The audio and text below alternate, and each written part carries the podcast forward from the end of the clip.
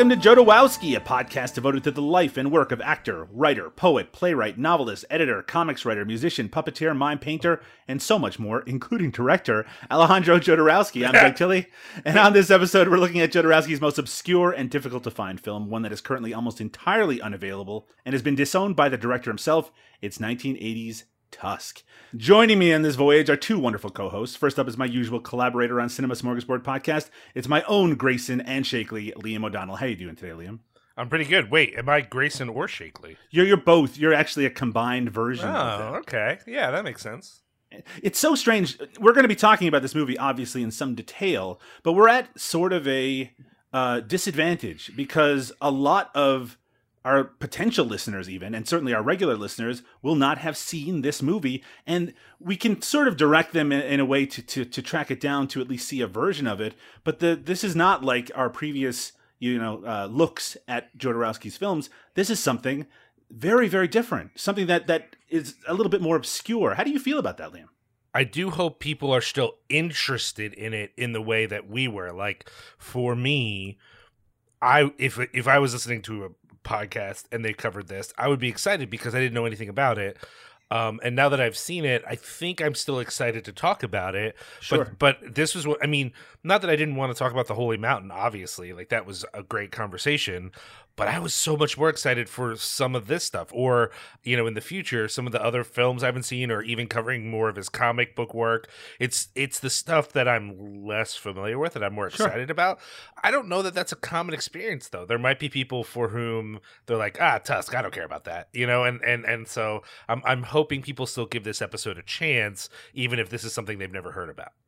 I picture a re-release of this movie 10 years from now, right? Like it finally gets its big digital release. Jodorowsky's lost film, Tusk, available to watch for the first time ever at home, and what the response might be like in a scenario like that. But that is something we're going to talk about before we're finished up today. And in fact, for a project of this magnitude, we need some serious help once again. With us as always on Jodorowsky is the wonderful writer-director Julia Marquesi. Julia, how are you doing today? Hi there. I'm Peachy Keen, fellas. Good to talk to you about my old friend Joe Wooski.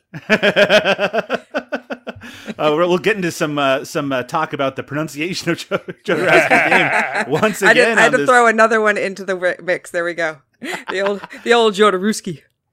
Julia, we have not talked at all about your feelings about the film Tusk at this point. We are obviously going to bare our souls when it comes to our feelings in just a moment. But when you're faced with this idea that this is a film that even Alejandro Jodorowsky himself does not want people to see, how does that make you feel about it? Does that make you hesitant at all uh, about doing this episode? No, and, and it's funny because I hadn't. I thought that I had seen everything that he'd done, and then you Mhm. they're like, "Oh, we're gonna watch Tusk." I was like, "The Kevin Smith movie? What?" Mm-hmm. I'm so confused, and I've I've mentioned this to a couple of people, and they're like, "The Kevin Smith movie?" I'm like, "No, no, not the Kevin Smith movie."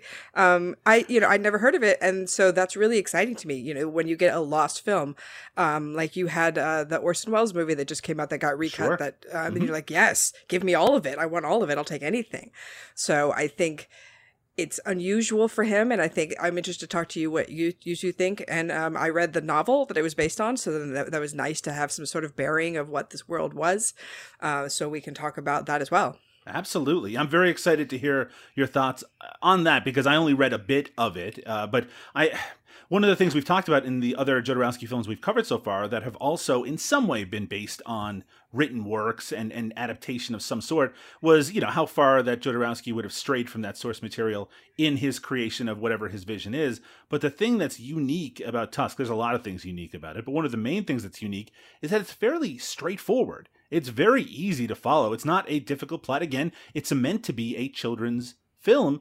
And I think that that is uh, unique in the work of Jodorowsky, certainly up to this point that we've covered on this show. And I wonder if that might serve uh, it being a more uh, direct translation. And the other thing, of course, is that this is this is a film that was not written by Alejandro Jodorowsky, at least not alone, which is unique on the Jodorowsky podcast so far. But before we get into any of that, we have some announcements we have to make at the top of the show. Just a few days ago, as of the recording of this episode, was the 93rd birthday of Alejandro Jodorowsky. I was very excited it's so funny. I was looking up information on Tusk. I was putting together an outline for this episode. And then I popped over to Jodorowsky's Wikipedia page because I needed to grab a factoid. And I saw just at that moment, I was like, oh my God, it's his birthday. And of course, it was very early early in the morning at that point, but by the end of that day, there was just everybody was talking about Jodorowsky and his 93rd birthday. And it, it just, it's, it really, because Jodorowsky is on social media, he has, you know, an Instagram, his sons have Instagrams, his wife has an Instagram, and you can kind of see him uh, on a, on a semi day to day basis there is a closeness that I kind of oddly feel to him as a personality, even just outside of the fact that we're doing this podcast. I saw an Instagram post uh, uh, the day after his birthday where he had been taken out to dinner and he was given a piece of cake with a candle in it. It was just such a nice, normal thing where nice and normal are not usually the words I would think to use when it comes to Joe Jodorowsky, but it was just kind of a sweet moment. Uh, I'm just glad, I just want to say it, that I can share that moment and these moments with the both of you. Uh, I think it's such a, a, a, unique thing that we get to talk about this man, that he's still with us, that he's still being creative, and there's still so much news when it comes to his work. Speaking of his work, we are now six episodes. This is the sixth episode of Jodorowsky. And I want to know, since we're at this point, and particularly because we're in a very unique position here, because Tusk is bound to be one of our, if not our shortest episode by a significant amount, simply because there is not a lot out there. There, the resources are not there, and it also isn't the density of the the material in this film I don't think it really will lend itself to as much conversation as some of our previous films. I might be wrong, by the way. We'll see when I have like a speech that I'm planning to give. It's like 45 minute long. It's like an essay I wrote. I hope you guys are ready. Mm-hmm. there, there, will be a John Galtian ending to this episode. Apparently, I'm just gonna I'm just gonna f- filibuster the fuck out of this episode. uh, but I wanted to get your take on the fact that now that we are we've done five deep dives into the work of Jodorowsky. Uh, do either of you have any thoughts in regard to that? I'm going to start with you, Julia. Um, any reservations about the project now that we're we're we're kind of we have our, our feet wet in it, more than our feet uh, wet at this point. We're deep into the project, but there's a long way to go at this point. Any reservations? Uh, and are, are there any big surprises or revelations to you so far? I'm just excited, man, because to me, diving really deep into a subject I love is so satisfying for me. So, getting to know more about him, not only as a person, but also exploring the works that I wouldn't necessarily explore on my own, mainly the comics, because honestly, I'm not, you know, the comics are not really my art you know sure. movies are my mm-hmm. art so it's something new for me to dive into this and being able to kind of see it as a movie in my head and which is really kind of fun and being able to see Jodorowsky as a director in those comics makes it fun for me so I can kind of hear it in his voice in a way so I'm that's I mean I feel like those are the episodes I have reservations on just because I don't feel like as comfortable I don't have a, a big comic background like I do a sure. film background. Mm-hmm. So I'm like, okay, I'm not, I don't have as much expertise as you gentlemen do, but I think it's been very fun to explore and I can't wait to see the ones we have coming up.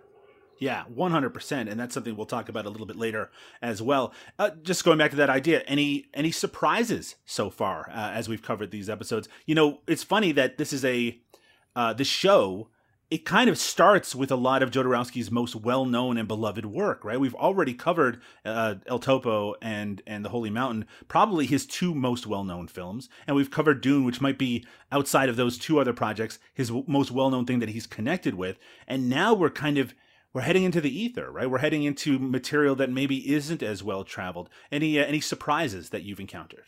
I think this really, I guess, this is the biggest one because this is sure. the only one I was not aware of. So being able to watch kind of a lost Jodorowsky film, if you will, that just uh, scratches every itch I have as a cinephile. I go, yes, please. You tell me you have lost works, I'm there. Liam, you are a fuddy duddy. Oh, sure. Yeah, that makes yeah, sense. Yeah, a curmudgeon, I would say. Uh, and I just, I one of the reasons I wanted to talk about this particular thing is I want to give you an opportunity, Liam, to jump off. You're on a train. Mm. It's running, running down the tracks. I know that, and you're like, I know how your eyes and brain would feel in those scenarios, and you must be looking for a way off of this podcast at this point. Because of my deep resentment at you tricking me into doing an Eric Roberts podcast. Is that what Yeah. you're, what you're saying? No, I George mean, Kennedy, Eric Roberts, you know, The whatever. George, Jackie Ken- Chan, the. George Kennedy one has been fucking great, so I don't know what you're talking about. Okay. Um, This is going to Um, be a surprise now where he just leaves the podcast and it's just going to be you and I for the rest of the time, right? You didn't tell me or anything. no, no, no, no. This is. I mean, here's the thing. Uh, it, to some extent, Doug, you're right in that. For me, we have left all all known territory other than Santa Sangre, and even that's my least watched Jodorowsky film. I actually don't. I know this is somewhat unfair, but usually I don't connect with the fan who's like, this artist has three things I like, and I return to them over and over again, and I don't explore other things they've done. That's not usually me, but for some reason, that has become the case with Jodorowsky, that I have not made the effort to see his newer material. So I'm very excited about that. And then adding in the comics, like I like we said before, I've seen some of them. I've read bits of the Meta Barons that were in individual issues of of heavy metal, but I haven't really made an effort to find those either. So like in a real way, this show is giving me the opportunity, and not just the opportunity, the obligation, which I'm thankful for. You know, I, I think that's a real thing. And and honestly, I know quite a few people who they take on writing projects or podcasts or whatever because they want to do something, but they know that maybe if they don't have a reason to, it'll be difficult to make the time. Right. Well, I don't have an excuse. If I I I need to see these things, and they're they're they're things that have been on playlists uh, that I've had, or or to do li- you know things I wanted to get done, and so like we're gonna do it. It's gonna be great, but it is for me truly everything we're doing except for Santa Sangre. I am. Uh, completely, I, I, I I'm in the unknown, but does that make me anxious? No, it makes me excited. I, the, the, in fact, the things I felt anxious about to some extent were the things I was familiar with because Right. I didn't want to get them wrong was one thing. And two, I knew some of them were the things that people were antsy about that maybe we would talk about it and someone in our audience would feel like we didn't handle it well or didn't like what we had to say. Now that we're moving into unknown territory, I'm like, ah, whatever. I don't know. Let's see what's here. I have no idea what's going to happen. I, I don't feel any sense of like, um, like I owe anyone anything. I am a I am I am a new person on a new journey, and I don't feel any reason to to feel like that's something I need to worry about. a statement worthy of Jodorowsky himself. I just said Jodorowsky instead of Jodorowsky. I love I know, that you I did noticed that. that. It made me so happy. What about good. you? How do you feel? Uh, I start these projects because I want to see them continue and eventually end. And I know that Liam probably doesn't think I ever want these projects to end, but I do always consider an endpoint. But the fact that the endpoint of this particular project is so far down the line, I am, like yourself, Liam, I'm filled with excitement about that idea. To me, I have a certain, if I have a quality within myself that I uh, admire, I guess if you could admire your own qualities, it would be stick to itiveness. And that is one of the things that I like about these large projects, right? And Liam, I think you not you hit it on the head as well. I've, I would have always wanted to cover the work of Jodorowsky in great detail. But when would you ever have had the opportunity, especially trying to do it in some sort of chronological manner? You basically would have had to set aside months of time to really devote to it. I think doing it this way is good because we don't get burned out on it, at least not up to this point. But it also, doing it with the both of you, it also uh, gives me more of a three dimensional view of everything that we're doing. Like I can see perspectives that I wouldn't see otherwise, and it also is a motivating factor, knowing that you're going to be there, knowing that you're going to be kind of digesting this as well. So I'm super excited about it. In terms of surprises and revelations, really everything that I learn about Jodorowsky seems revelatory to a certain extent. He's just such a complex individual. And I don't feel like I know him as a person any better than I did at the beginning. But the thing, it kind of just kind of tying back to what I was saying a moment ago about his birthday. In some ways, as a 93 year old creative force, he just seems a lot more human to me now. Where when I was only aware of El Topo and the Holy Mountain, and when I was first, you know, watching those films, he sound, he felt like something other than a human. you know what I mean? He just felt almost otherworldly. And I know that that was something that he was almost trying to project to the world. But now he's a human, you know, and and I think that's better for us as people trying to interpret his work. Just the recognition that there yeah. are flaws there, and maybe you know the recognition of those flaws might tie into some of the comments that we have today. Well, I'm not done with the uh, announcements, by the way. This is a pretty important one. Uh, at the end of our most recent episode on the entire Incal, uh, you know, s- uh, series of comics, one of the things I asked the both of you is, would you be interested in some other creator taking over this series, or or you know, making work in the Jodoverse, or making their own comics that incorporate elements of the Incal? And I think the general consensus, and you can correct me if I'm wrong, uh, was that where we weren't that that interested in that necessarily. I know, I know, Julia, you specifically said that you know work like this without Jodorowsky's involvement. I mean, for us, what's the, what's the point necessarily? Do you still feel that way? I cer- I certainly do. Yes, the reason. Well, I I've got read- some- read the- I was gonna say I've got some terrific news for you. oh, Uh, this is an article from, uh, I think, a couple of months or a month and a half uh, back from bleedingcool.com. It says Humanoids to expand Jodorowsky and Moebius Incal universe for FCBD, which is Free Comic Book Day. Uh, this is a day that takes place on the 7th of May. It will be taking place in 2022.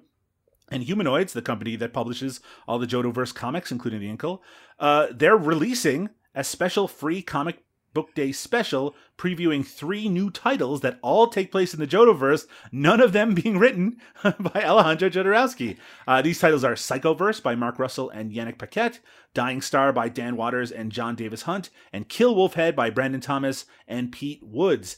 I mean, it's still pretty exciting. These are actually some really great creators. I know Mark Russell in particular for his work on the Flintstones and Snagglepuss, which I know that sounds like a bit of a joke, but those those comics are actually really incredible. Um, and seeing you know great creators play in this universe, I do have some excitement about it, though certainly a lot of hesitation and wariness as well. Uh, Julia, now that you know that your greatest fear has come true, what are your thoughts on it?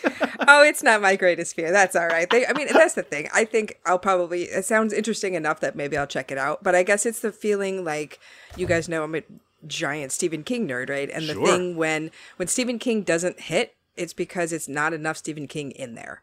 Right. right? So like if you take the Jodorowsky out of the Jodoverse, how can it feel Jodo? And that's kind of what I need from it. And but you know, it's the same thing where we have this Taika Waititi uh, adaptation that's coming out, and I feel like he's really going to try as put as much Jodorowsky in there as possible. So maybe these fellows feel the same way. I always worry when someone else takes kind of creative control on a property that was developed so intensely and personally by another artist and what that's going to do to it. I think a little bit about how DC has taken Watchmen over the last few years and incorporated into their larger comic universe. And I mean, I know that some people like that material and there's a lot of talented people involved, but that to me, it just feels like sort of a perversion of an idea that had sort of a purity. Maybe it's uh, maybe purity when it comes to comics is a, a little too much to ask for. Uh, Liam, your thoughts? Uh, any interest in these comic books? There's a part of me that's like, no, why would I want that? You know, but then there's another part of me that's like, I don't know. There, there. When I take a broader view of comics, lots of comics, at least from the big two, have been reimagined by new creators and been successful. Uh, but the, I guess the essential difference is. I was less tied to the original versions. Like Right. it's easy for me to celebrate Claremont's X Men because I don't. I'm not interested in the X Men before Chris Claremont. I've tried to read it. It's not for me. So it's a little different in this case because of who Jodorowsky is. However, knowing that they're available on Free Comic Book Day is kind of enticing because then I'm like, well, I could just get it for free and see if I like it, and then maybe I could be interested in it. Um, I just They've just, I, suckered you, boy. They got you it. right in their grasp. I Give you a little sus- taste, and now you're hooked. I just suspect that the animating force behind these comics is this is I mean this might sound like a criticism, but I don't mean it that way. Is not just the world or the characters, it's the mind of you know Alejandro Jodorowsky. It's it, you know what I mean like maybe Batman lives on or or whoever else lives on, but am I really going to be that stoked on a Meta Bears without Jodorowsky? Well, I don't know. I I, I feel like I, maybe I don't even know that world enough to know that. But then again, by the time we get done reading it for this very podcast, I might actually be like, I don't care who's writing it. I need more meta barons. I don't know. It's it's entirely possible because I've done that with other comics. There have been comics where I like the writers cycled through and I didn't care because I wanted these characters and I wanted this world that they were in and it didn't matter to me who was behind it, you know? I will just say that in terms of a writer's voice that you are potentially trying to capture as a different writer, right? right? Trying to imitate in some way the feeling that some other writer has created, I can think of few larger challenges than trying to recreate the voice of Alejandro Jodorowsky. Mm-hmm. Um, and so i mean there's a lot of very talented people involved. I'm very curious about it and i wish them all the best. Maybe they'll tread entirely new territory. And you know that would be that's what i would well, be most yeah. interested in certainly. Well that's what um, i'm thinking. Like they're not going to try to recreate his voice right? Because they're they're, they're well i mean one of them is kill wolfhead which is a character wow, right that's that true. Yeah. familiar with. So i think i'm more interested in someone playing in the same world but not writing the same characters i think that's fair enough in Alejandro Jodorowsky's career, he's disowned two of his own films 1990's The Rainbow Thief, which we'll get to in a few episodes, and the subject of today's episode, 1980's Tusk. Here's a quote from an interview with Jodorowsky for Fad magazine back in 1996. The interviewer asks After Dune, you made the film Tusk in India. The film was a bit of a disaster and never got released in America. Alejandro Jodorowsky says, Don't see Tusk. I bury that film. In India, they paint an elephant. You see you're an elephant between the legs and scrotum and your balls. I wanted to be sitting on the neck of an elephant in order to know why they were painting it. The, the interviewer asks, Did you really eat elephant food for four months too? Jodorowsky says, No, but I drank milk of elephant. It's incredible. They brought me milk of mother elephant, and I never had a mother as an elephant. My mother was not similar to an elephant, she was similar to a whale. Damn! Snap, Jodorowsky. Fuck. so I think that's all that has to be said about Tusk. no, really, what I just want to get at from that quote is that idea that this film was a disaster. Now, what made it a disaster?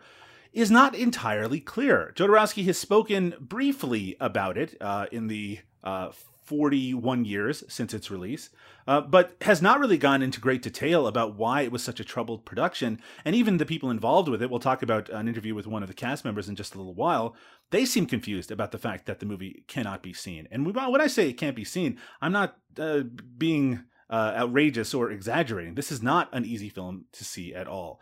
So, just to orient ourselves a bit, Tusk was filmed in the immediate aftermath of the collapse of the Jodorowsky Dune project. Despite his disillusionment, he was able to get $5 million from French investors, though Jodorowsky attests that the budget was cut significantly to make the film Tusk. It was shot in India.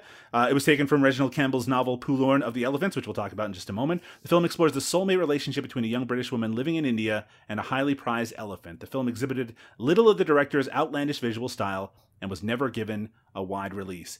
And when I say it was never given a wide release, that's an understatement. Tusk can be found fairly easily on YouTube, but finding a watchable copy is extremely difficult, and finding a watchable copy in English is even more difficult. For years, you could find reviews in like cult magazines uh, for the movie Tusk, but the version that they were generally reviewing was a French version without subtitles. So they were just kind of trying to interpret the plot the best we best they could. In recent years, a television broadcast in France uh, has been made available that ha- is the English version, which actually has French subtitles, uh, and that is by far the uh, best looking version currently available. That's the version that we all watched for this episode. I think it's safe to say that until there's some sort of official release, it's unlikely that we're going to see a better looking version of Tusk. So before we take our first break, I want to ask both of you a few questions about this. Without giving away your thoughts on the film, which might be a little difficult under the circumstances, and starting with you, Liam, do you think that this film is rightly disowned by Jodorowsky? I can't I can't answer that, Doug, because the the disowning of a film to me mm-hmm. is not about the film being good or bad in and of itself. Sure. It's about whether you feel like and and and this might not be his measure, but this is what I'm taking it as that what is available to see is not representative of what you wanted to do. Because you could have a film that you actually feel like you executed on it the way you wanted to and no one likes it. That's a possibility for any director anywhere that actually this is what they wanted it to be but it wasn't what anyone else wanted. That's not what we're getting. What we're getting is that for whatever various reasons Jodorowsky feels like this is not the movie he wants it to be, and so therefore disowns it. And if that's how he feels, then that's his feeling as an artist. Do I think the movie is so bad that all of his fan base should disown it? Mm, I, I could say no to that. I think this is not a waste of time to watch. But if someone was interested in it who is not a completist the way that we are becoming on this podcast, I might say eh, it might not be worth the effort to find it. Oh boy, I feel like a little bit of your opinion on the film is uh, is bleeding through Yeah, there, Liam. Julia, over to you. Uh, Jodorowsky obviously has very strong negative feelings about this film. Do you think it's rightly disowned by him? Well, I guess you know what Liam is saying about being a you know I, I'm a filmmaker too, and I was just thinking while you're talking, like, okay, what if you know I'm I'm I'm editing. I know you need my Stephen King project right mm-hmm. now, so I'm like, what if I had to release a version that was not not done yet, like to me was not finished.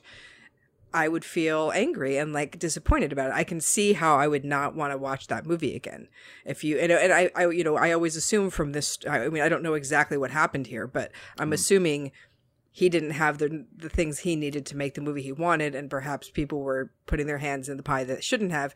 So it, it sounds like it's probably not his fault, and that's probably why he's angry. Is that somebody probably took it out of his hands? Would be my guess. when watching it, it's hard to tell how the compromised nature of it really comes through because the story it's telling is, again, as we've already said, is a lot more straightforward than Jodorowsky's previous films. And there are elements, kind of strange, odd, I would call them Jodorowskian elements in this film, and we'll talk about those when we get to the movie proper. But it certainly isn't, and this this is a bit of a loaded word, it's not as weird as I thought it was going to be. I mean, there's weird stuff Agreed. about it, don't get me wrong, but it doesn't feel like this story through the eyes of Jodorowsky, and that maybe that goes back to what you were saying. Someone there's some influence on this that that made it feel like it wasn't from the mind of Alejandro Jodorowsky, and he seemed to feel that. But whether that was the case or not, I guess we just can't really know.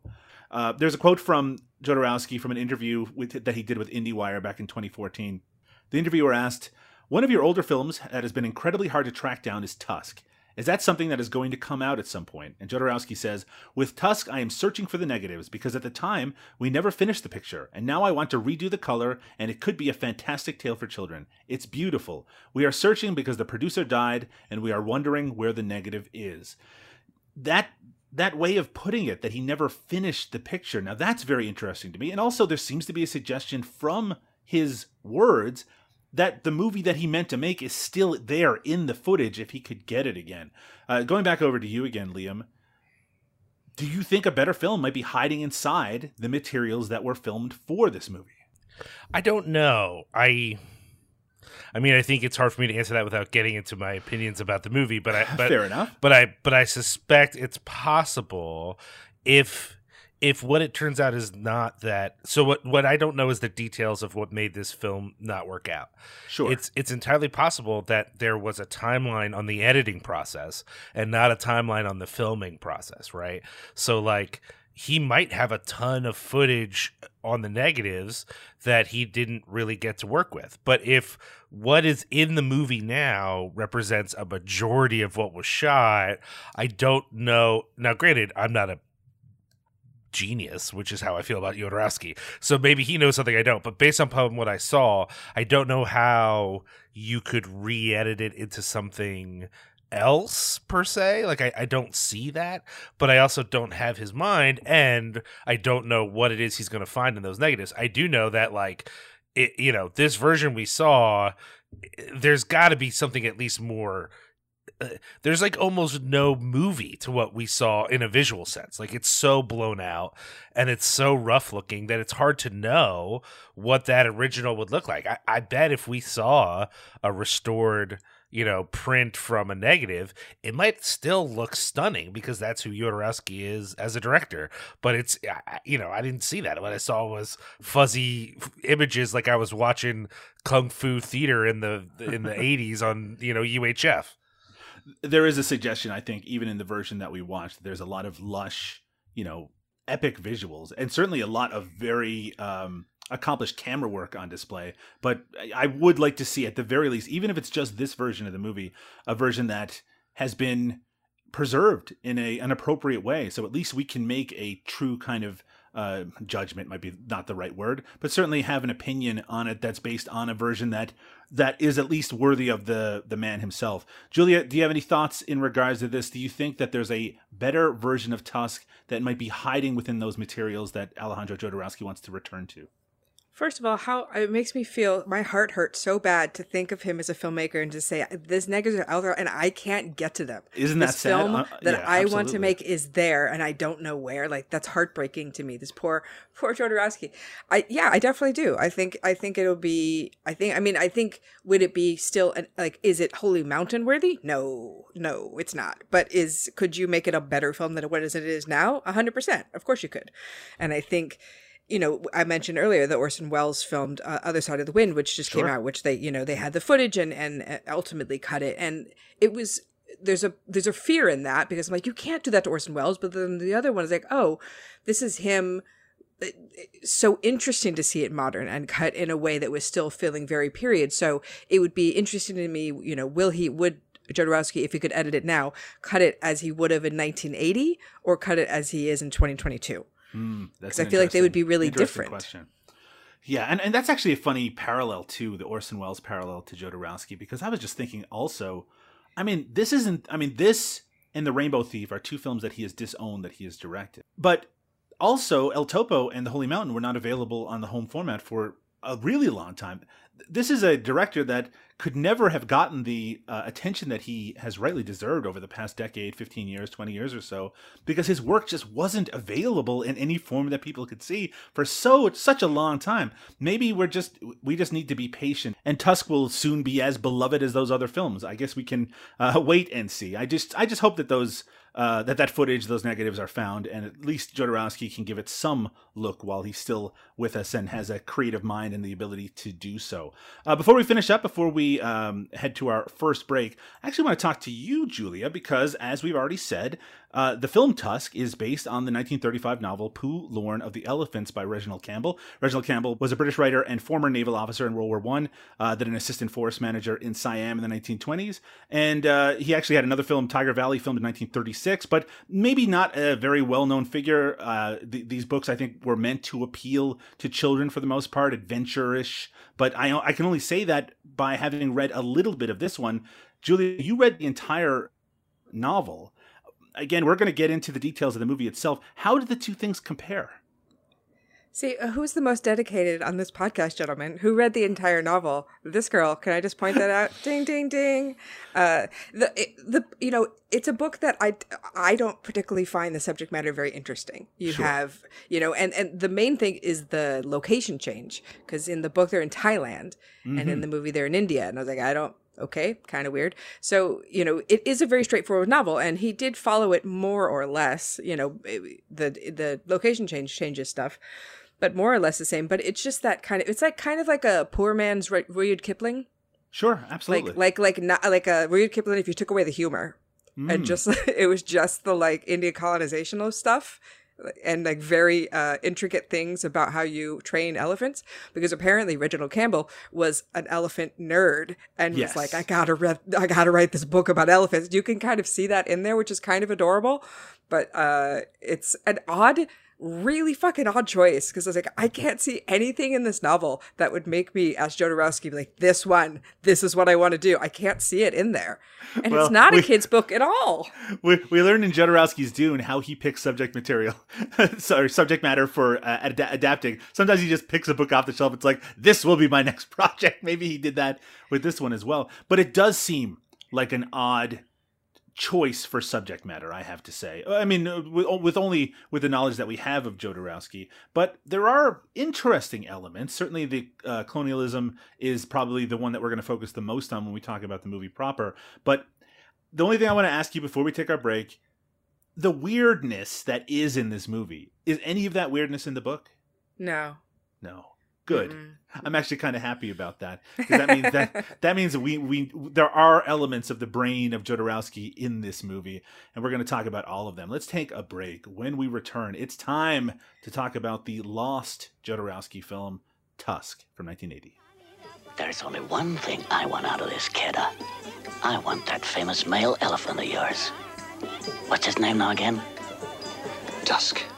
Yeah, That's it. I want him. I want a necklace out of his tusks. You'll have Tusk. All right. You will have Tusk, Your Highness. Good. Let's leave tomorrow. Huh?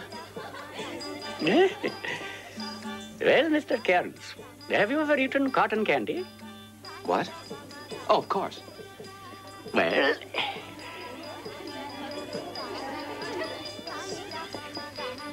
this is the real thing, straight from Coney Island. I found a way to preserve it, in spite of the heat.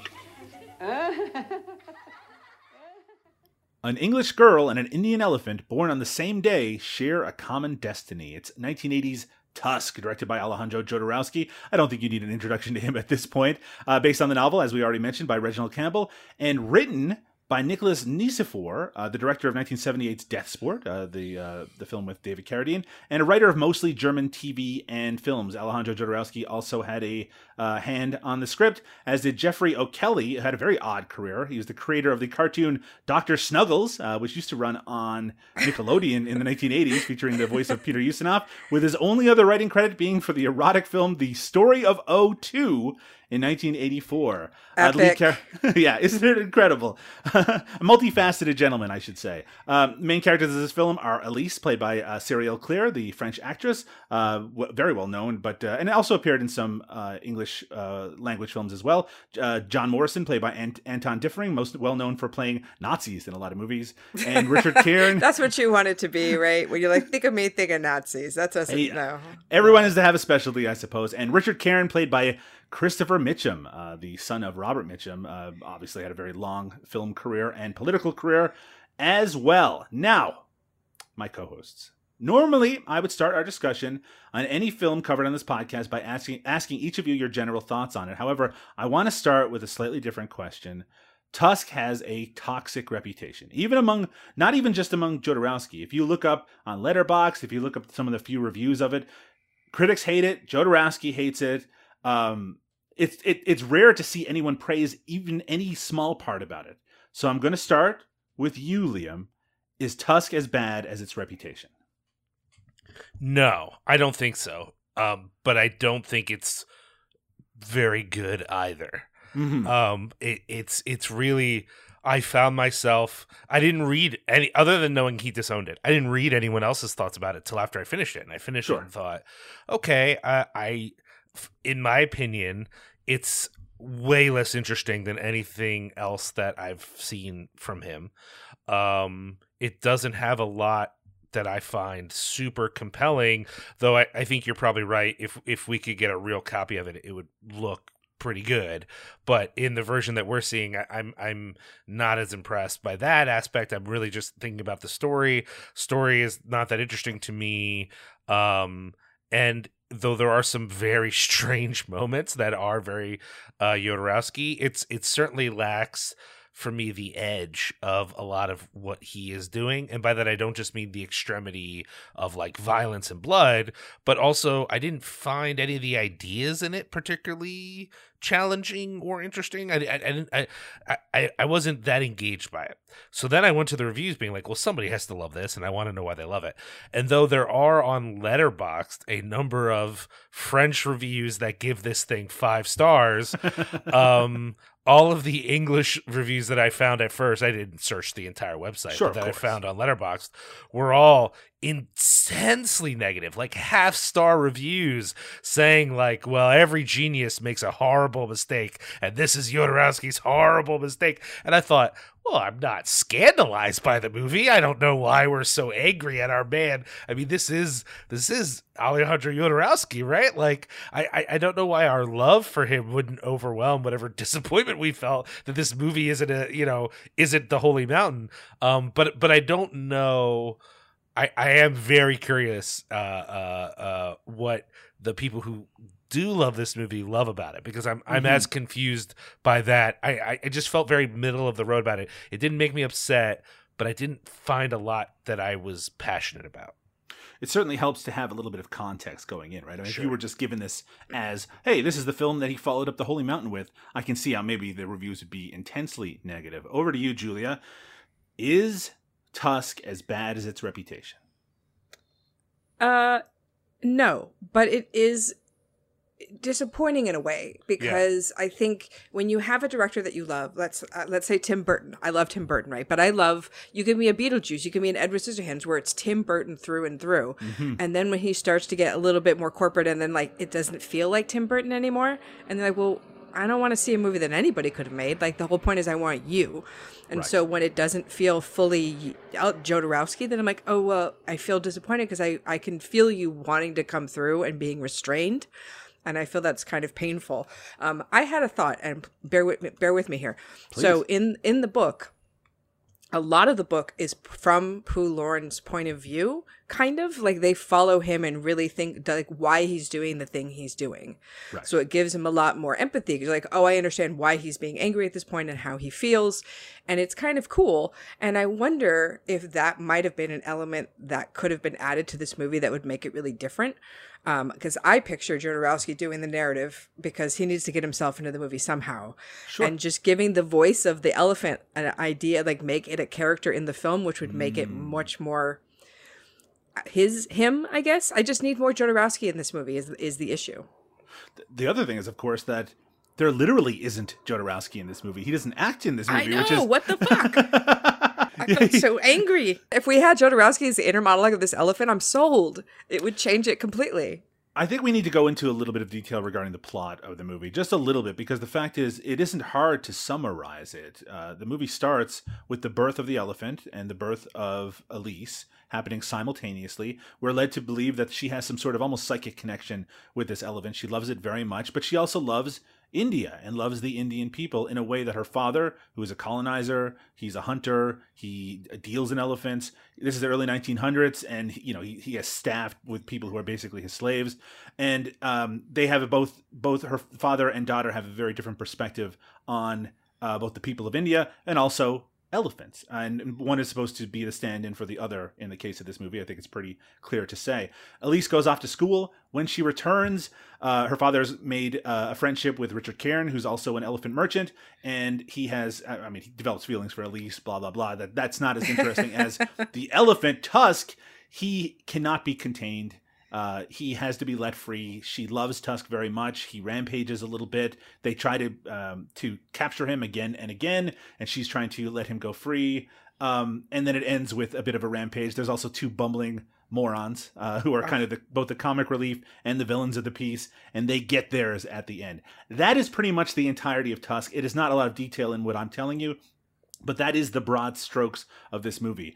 With that now said, staying with you, Julia, any general thoughts on this? Now, I, starting from the point of, I just asked you whether this is as bad as its reputation. You said no. Is this a good film? What do you think about it? It just feels unfinished. Hmm. That's you know that's the issues. You can't really judge it completely because you go, okay, there's so many different things you could do with this to alter it. If it's half edited, then how can you say what its potential is? And I think there's a bit of sadness in seeing that it does have potential that isn't there. Uh, so I think uh, I definitely if if he wanted to re-edit it, I would I would definitely watch it again. But I feel that this, I don't feel any connection to this subject material really. It just feels, you know, and it's a lot of, you know, because it's Jodorowsky, I was living in fear this entire fucking movie that he was gonna like really fucking elephant up.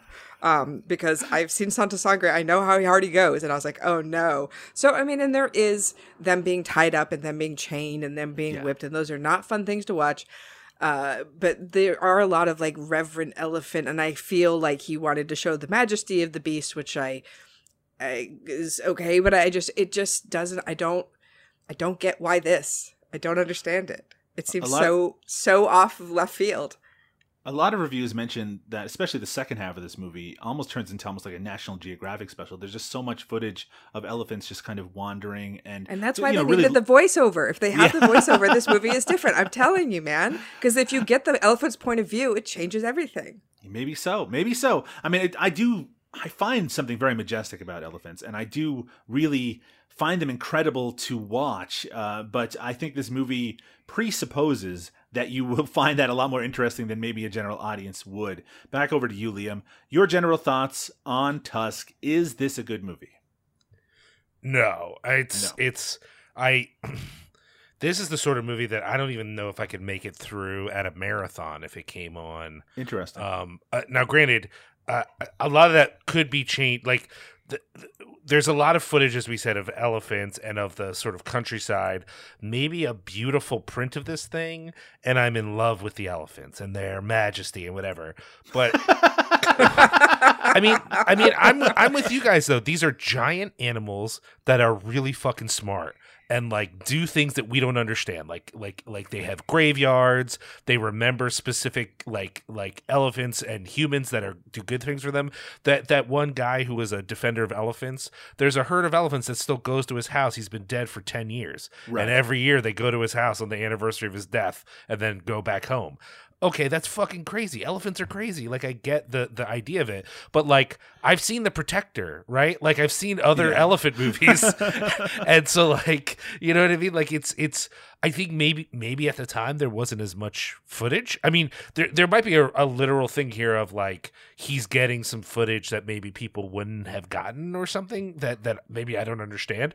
But on a pure narrative level there's not much here and and I would be okay with it. I, I I do wonder if there's something going on. Julia, you've kind of opened my mind a little bit by revealing that the book is set in Thailand, right? hmm Because this movie is about India, right? Like there are like for me at least as a viewer, and maybe you guys weren't feeling this, the idea that this is a British family, right? Mhm. In India, and that the way they're relating to the elephant is becoming like the relationship with the people Sure. and that the way that Elise relates to the elephant is not that different than the way she's shown to relate to the people around her, which is with a kind of respect and humanity that other people can't muster, right? Right. And that even the Chris Mitchum character, whose name I already forgot, Richard uh, Cairns. Richard Cairns. Cairns. He's he seems more human than the other British people, but he he can't let go of the hunt, right? He- Right. He's he's this complicated character where like he could maybe be a human the way that Elise is, but he's like, but hunting is pretty fucking sick. So if if I could somehow respect India but still fuck up an elephant. That would be the perfect situation. And then at the end he's like you're right. I can't respect india and not f- and fuck up an elephant so i'm gonna not fuck up an elephant. And so in other words i just think there's a lot under the surface here but unlike other Jodorowsky films it doesn't feel well thought out and there's not much to hold on to with it. it there's not the same like uh abstract representation of ideas it just feels like he clearly is thinking about the location and how what it means to be in a colonial state but it but the plot itself sort of doesn't need or it, it doesn't animate the film in the same way and then of course like i don't feel like these are real characters in any real way at all Yeah, I don't feel really anything for anything. Like I want to be on Elise's side, and I don't really, I don't really care. But again, like you're taking it from the source material that's not very lifelike. It gets Sure, a very yeah. kind of dry book, so it doesn't. There isn't a lot of motion going on in that book either. So I don't know if you're just trying to do like a straight adaptation from the book. For that, I guess it's pretty good. eh, I guess. I, I I promise you, I'm not one of those people that just feels like every movie should be shorter these days. But this movie does feel very much So it's long. two hours. It just feels like I mean, I I just feel that this is a 90 minute movie. And maybe it was meant to be, though. Though you usually, when it's taken out of your hands, they don't make it longer; they make it shorter. Um, there's just a lot of material in this that doesn't seem to have a specific purpose, and I think that that is something Yeah. that both of you have been getting at to to one extent or I- another. I will say my favorite, other than just elephants, are generally pretty cool. My favorite part, though, is the two idiots that you made reference to. Really Really? interesting. Drove me bananas. I will say uh, they were the goddamn worst. Then that said, them being introduced, just kind of farting and being idiots. I I'll admit that at least I was getting some sort of amusement out of that No, for a I brief They're- time. They're The- the, the most, only- like, they're- they're the most Jodorowsky part of the movie. Certainly so. The- and the only reason I found them amusing is that it was a remind because to me they the the representation of colonialism where colonialism is literally like uh, a few detached uh, well intentioned but not morally complete rich rich but not fully rich people. And then they're like inhuman monster helpers who are just there to cause pain and enjoy it. That's actually that's not a caricature. That's actually what colonialism is. It, it, like i was watching it going oh we went with realism here. That- i wasn't expecting that. I was expecting something much more abstract uh, because t- it was the one part where i was like yeah yeah this is what it was. It was like some rich guy who's like like the the moment when he's like I don't I don't really I don't I think what you're doing is wrong but I love you anyway. And I'm like you mean treating the locals like they're human beings you think she's wrong you think she's oh right no that makes sense you would think she's wrong right right right right right it's it's th- The those- relationship between father and daughter in this movie has nothing. There's nothing there. no, no, but and and that whole moment too is like you're right. She's how scandalous of her to to to interact with the country that she lives in. You know how how horrifying. And and I so I think all of that was like intentional. You know to a certain extent, but it doesn't animate the movie. And I'll go back and say that aspect I liked about these characters when it comes to like what they're doing, it's so annoying because I, I think it's trying to play off of something that we've appreciated about uh Jodorowsky, which is his way of working in um mime clowning Sure. vaudevillian performative whatever into his movies in ways that are actually really smart. And this is the one place so far where we've seen it and i'm like none of this fucking works. Like it's not mm-hmm. funny. It doesn't it doesn't add any sort of mystery. There's no like revelation of something that you can only find out through the humor. It really just feels like cheap and maybe a little mean but I, that's okay. I'm not really defensive of british people so I, I did like that one of the real baddies had a monkey and they called it Peter Lorre. I like that too. I wrote thing. that down in my notes. Like, oh, so oh good, yeah, it's so good That's a little detail, and there are a few little details spread all throughout this movie that I like. And I will say, I think the first half hour is legitimately good. I think there's a lot of really great material in it, great filmmaking. The the elephants are still very impressive at that point because you see them in these wide shots with the people uh, uh, um, riding them and caring for them, and the whole sequence with the two births I think is very very well done. And just the kind of the, the development of the idea, it's just it just falls apart so completely in the second half that I felt myself getting bored. And I don't think I've ever felt bored in any of the stuff that we've covered on this show so far. And I think it's a real kind of condemnation of of how unengaging the plot becomes at that point. What about on, we haven't talked about? I'm sorry. Can we talk about Yes, the uh, the little comic interstitials though? Sure, absolutely. yeah. And in fact, I thought let, that me, was fabulous.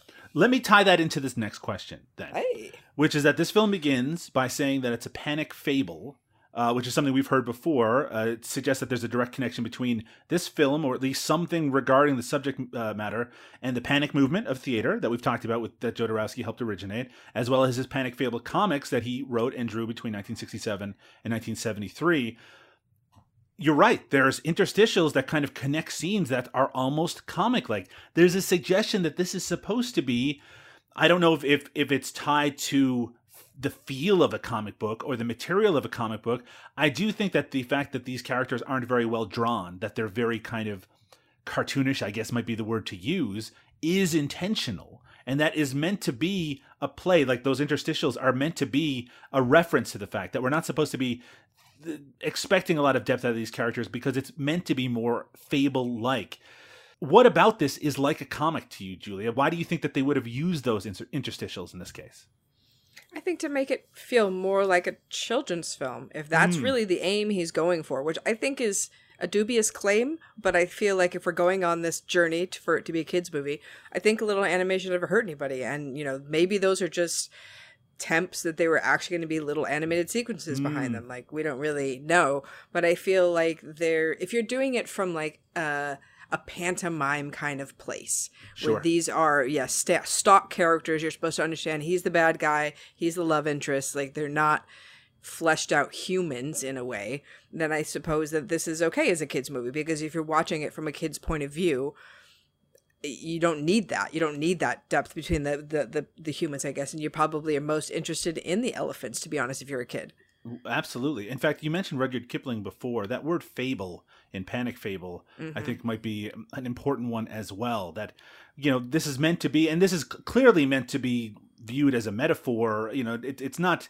hidden. It's something that's very on its surface. And again, some of the criticism that I read about this film is that it's too blunt in what it's supposed to represent, and maybe, um, and and that there's no that you that anyone would be able to see it. But if you're making a film for kids, you want to make it rather blunt in terms of the messages that you're sending out. But I'm going to stick with you for a second, Julia. Could a kid enjoy this movie?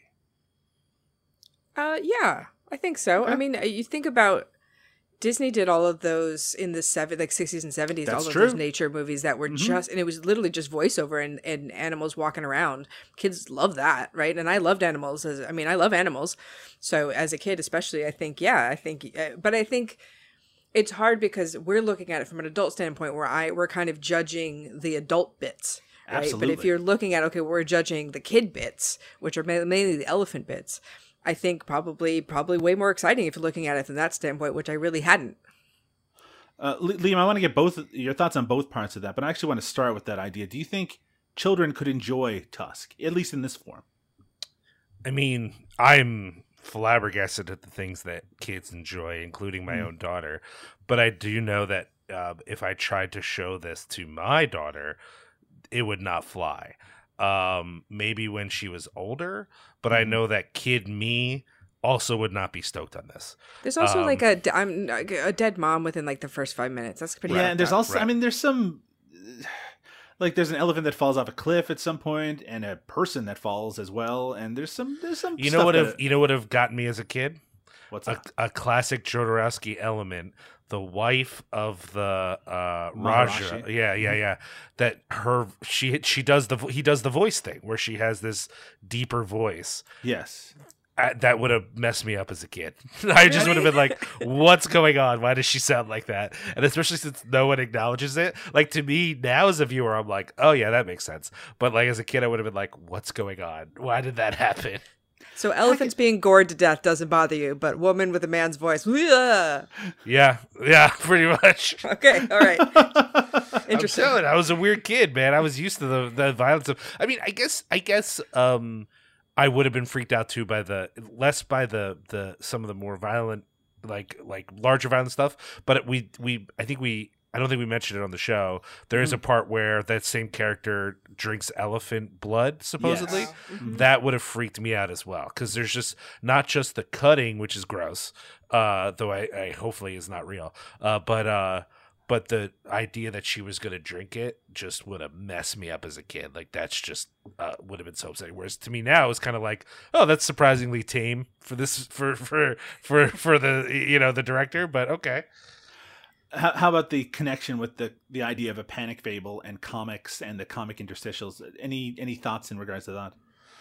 I I was less enchanted by those than I think you guys were. I just I I, I I'll be honest, it did remind me a little bit of the director's cut of the Warriors, which is not something I like thinking about. oh, but I actually thought it was kind of the most interesting, one of the most interesting parts of the movie. Like I thought it was such an interesting way to go from page to page. Like I, th- I thought it was interesting, but I did have trouble understanding what the point of it was, simply because this is as far away from a comic book feeling. But then again, the kind of comic books that Jodorowsky makes are not the kind of comic books I grew up with. True. I uh yeah, I just I didn't feel anything particularly. I didn't find it particularly interesting or uh confusing. Uh honestly, it just felt like a like a stylistic choice. I I didn't really even think that there was a thematic element to it. I just was like, okay, that's a way to transition, I guess. Like it it didn't I didn't really think about it much. Um I was more trying to figure out a lot of the movie I was spent for me being like, is there a, a, a another level to this? Is there something underneath, or is it more on the surface? Because Mhm. even though he says it's for children, I'm like, yeah, but you'd work something else into a book. If this was a book for kids, you'd still have something going on. You know what I mean? Like, I just I, I had this suspicion that maybe there was something more to what was happening. And while i didn't think i could figure that out like in an obvious way i thought i'll, I'll pick something up here and there. And i didn't feel that that was and so the, and that didn't come true. So that's what i was thinking about the whole movie is like wow i just feel like there's nothing here. And then i'm like well maybe the narrative will be fun and compelling. And then it, that wasn't the case either.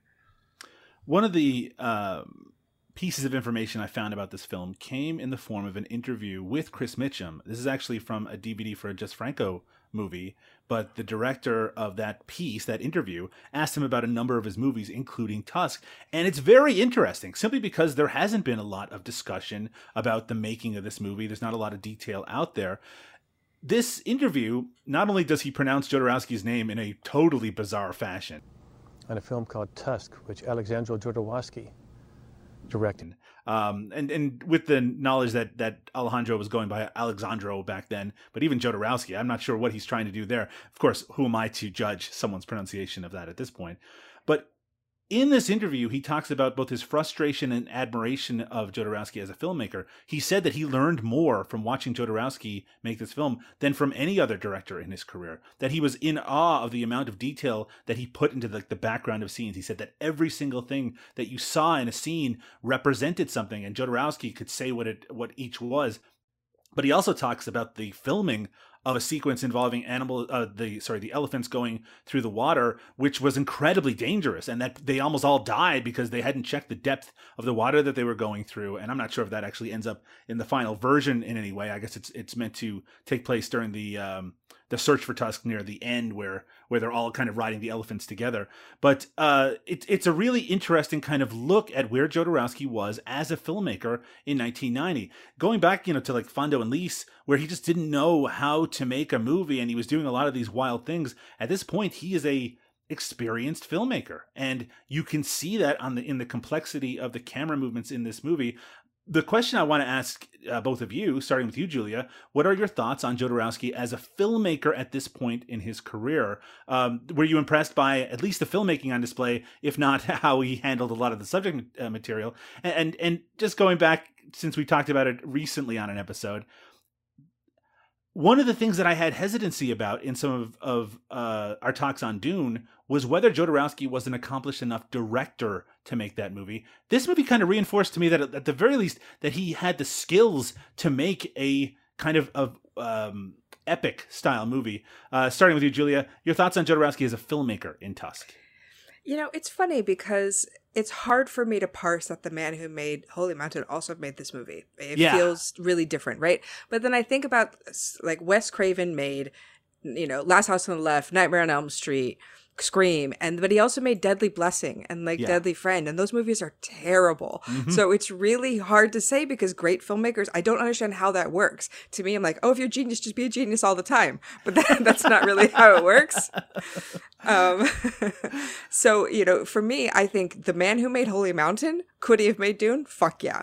But then I look at this and I'm like, well, what happened here? Because this is not that at all. And so I don't know if it's just his frustration coming through. I feel like there isn't anything th- there's really beautiful shots in the film and you know everything's very well staged and very, it's lovely but there isn't anything that wows me about it. But you know, the thing is, is a lot of Jodorowsky's movies, the emphasis is on editing. Sure. Because you think of all the crazy shots in Holy Mountain. Absolutely. And if this wasn't edited by him, maybe that's the problem. Maybe it really is just an editing problem where you can make a whole different movie that's going to work. It's hard to imagine that level of detail that Christopher Mitchum was talking about, though, in the backgrounds. You know, you think about the set design of the Holy Mountain in particular, but even going back to El Topo, those those incredible kind of um, shots that have a lot of visual depth to them and a lot of color and all this visual interest going on. A lot of this movie, I'm not saying that it isn't beautiful, but it's beautiful in the way that that scenery is beautiful. And it, the idea of putting a lot of meaningful symbology in the background, it's a little hard to imagine even in a very beautiful print of this movie that that would necessarily come through. Any thoughts on that, Liam, about the the uh, the directing skill of Jodorowsky? I completely buy that now that I know how mu- I think there's more to this movie that is Jodorowsky than I'm realizing. So like when mm. you hmm. switch switching from from Thailand to India is a much larger deal. Uh it's I mean the the the the uh, I'm trying to think of how to say this. The sure. setting is changed, the context of the setting, where it's going to be like I'm sure that the way that all these different um, locations were designed, he had more of an influence on. And when you think about, like, I don't know, how much do you guys know about hunting elephants, right? I personally don't know a dang thing. so when he's got these giant pens that the elephants are going through. I'm just like, yeah, that makes sense. But I don't know if any of that's real. That might not be how you hunt elephants at all. He might have made up that whole goddamn thing. sure, And- right, right. Uh, actually, in the book, they talk. Oh, at and is it- is it like he hunt does it in the movie? Just so you know, like that, that, that, like, uh, some of it, yeah, and like the pit thing they talk about, and like the whole bit, like they really because this what, is this what about the technical what about fellas. the like uh, Really gonna tell you how to do Coliseum of things. bamboo or whatever it is that, that they have when that that Tusk ends up knocking down for his freedom. Yeah, that part was yeah. His rampages are Yeah, the best, yeah, man. yeah. I go t- go go Tusco, rampage the fuck. There's a lot of him actually rampaging and disrupting Right, the transportation system. Right. Where Huh. he's right, where he's knocking over Right. trains, he's not going to like they can't go through there because Right. he's a monster and he's going to knock it down. So he's really like disrupting the country, which is great. It's like this total when he's anarchy. disrupting when he's disrupting the trains in the book, is there a priest No, yelling at him? no, there's not With a- the comic with- relief with- priest. No, with a bunch of nuns and it's a whole like again that's that's uh, there are so many elements in here that I wonder about the the the, the of them but it's almost like uh it's almost like uh you know he, hearing a song that has a guitar player on it that you really like and you hear all the notes that are like his thing and you're like oh, I see you there. But then it doesn't work in the song because the song is actually like a country song. And you're like what's going on with this song? Why are there all these weird guitar parts on it? That's uh, you know in this mo- movie there are these weird Jodorowsky elements but they don't feel like they add to whatever's going on in the movie. They don't amount to much which is like the op like the smallest decisions on holy mountain amount to the biggest things in the world. Just Sure. unbelievable stuff where you're like wow like that little element affects the movie so much. And there are things here where i'm like that's cool that he did that. I don't know what that has to do with what the movie is. I don't i don't know. And so like I, I guess that's part of my confusion about it. But back to what you're saying doug i i don't know. I i was yes there's a lot here that shows a larger scope and more of a narrative like there is more of a narrative here than maybe some people associate with with him as a filmmaker. But for me um i just was so uh, I was so not engaged by this Right. that I wasn't watching this movie thinking, man, Dune would have been sick. I was watching this being like, well, honestly, and and and in the end, I, I'm being a little unfair because what I really was thinking is there's no way for me to use this movie as a way to understand Jodorowsky as an artist because I don't know the details of what kept him from making the movie he wanted to make. Right. So uh, I will. I am perfectly willing to say it might be that there were less barriers than we assume, and that the movie just didn't work. That's possible. You know, like like like Julia said, Deadly Blessing is not Nightmare on Elm Street. though though I will say I I'm one of the few people who loves the ending of Deadly Blessing, but but uh, goodness, man. I love it. I l- fucking love it. Okay, no, no, um, no, it's not but- okay. but uh but so that does happen. So it could entirely be possible he partly disowns it because it just didn't turn out the way he wanted it to be. But the vibe i get when he talks about it though he is Jodorowsky, so whatever is that there were other forces at play. That it wasn't that he didn't do what he wanted to do but that there were barriers or limitations or whatever it was. So part of me's kind of like well i don't know. People get fucked you know? And especially a guy who just made you know a multi-million dollar book and not a movie right? A guy who just came off a project that didn't work out. Of course you know there there's going to be ways that that uh, maybe they didn't believe in his vision or they wanted him to change it in certain ways or again we don't know the level of meddling. So part of me is kind of like i don't know what this says about him. It just says that this is an opportunity that didn't work out. You know what i mean? Yeah, actually, your example that you used a little while ago about the kind of discordant music, right? Like the, Right. the music that doesn't fit together. That actually is almost literally applied to this because the soundtrack Right, to this movie yes. is very strange as well. Does You know, not it's fit this movie at it, all. it, I think it's incredible. I love I the do music, too, but, but it it not, does not not- for this time period. What are they doing, man? not It's for like- the time period, not for the, the the setting, not for it. Just feels so at odds with the movie. But maybe, uh, maybe it gives us a little bit of a clue to the type of movie he really wanted to make, um, because it it seems it does feel Jodorowsky in the sense that it's so strange and it's so um, specific, and it has this kind of weird progressive rock feel to it at times, and very synthy as well. A, a really interesting soundtrack, but one that feels like it's it's fighting against the the, the movie that it's that it's scoring. I mean, if you're doing it in like you know, a modern, we're going to do a Knight's Tale kind of thing. We're like, oh, but we're playing modern music, a Moulin Rouge kind of deal. Like, okay, that's one thing, but I don't, I don't know if that's what this is. I don't know if he was just not interested in doing period music. And if you don't want to, it's fine. But it felt, I just felt it kind of taking me out and rather than elevating the movie, I suppose. Mm-hmm. Yeah, I, I'd listen to it on CD, but I wouldn't necessarily want to have it in in the context of this version of Tusk at the very least. Of the writing that exists on Tusk, most of its focus is in some way uh, about the fact that Tusk is a commentary on colonialism. You can't connect or disconnect the plot of this movie from the fact that it's trying to make some sort of statement about um, how uh, colonizers treat the people that they're colonizing, how they try to to infect their culture to some extent, to take over that culture. This movie does seem to take the position that it would be better to uh, appropriate the culture as opposed to try to respect it outside of that ba- boundary. But it it does have something to say about colonialism, but especially in the context of the ending, I'm not sure I fully get it. Liam, what's your take on Tusk's commentary on colonialism? It's a bit confused, isn't it? Just a big sigh. Because I because I don't think it has a clear like that. That was that was the lens through which I could most get close to this movie having a, a perspective. Was like, okay, all right, colonialism. But by the end, it does very much feel like uh, Tusk is not.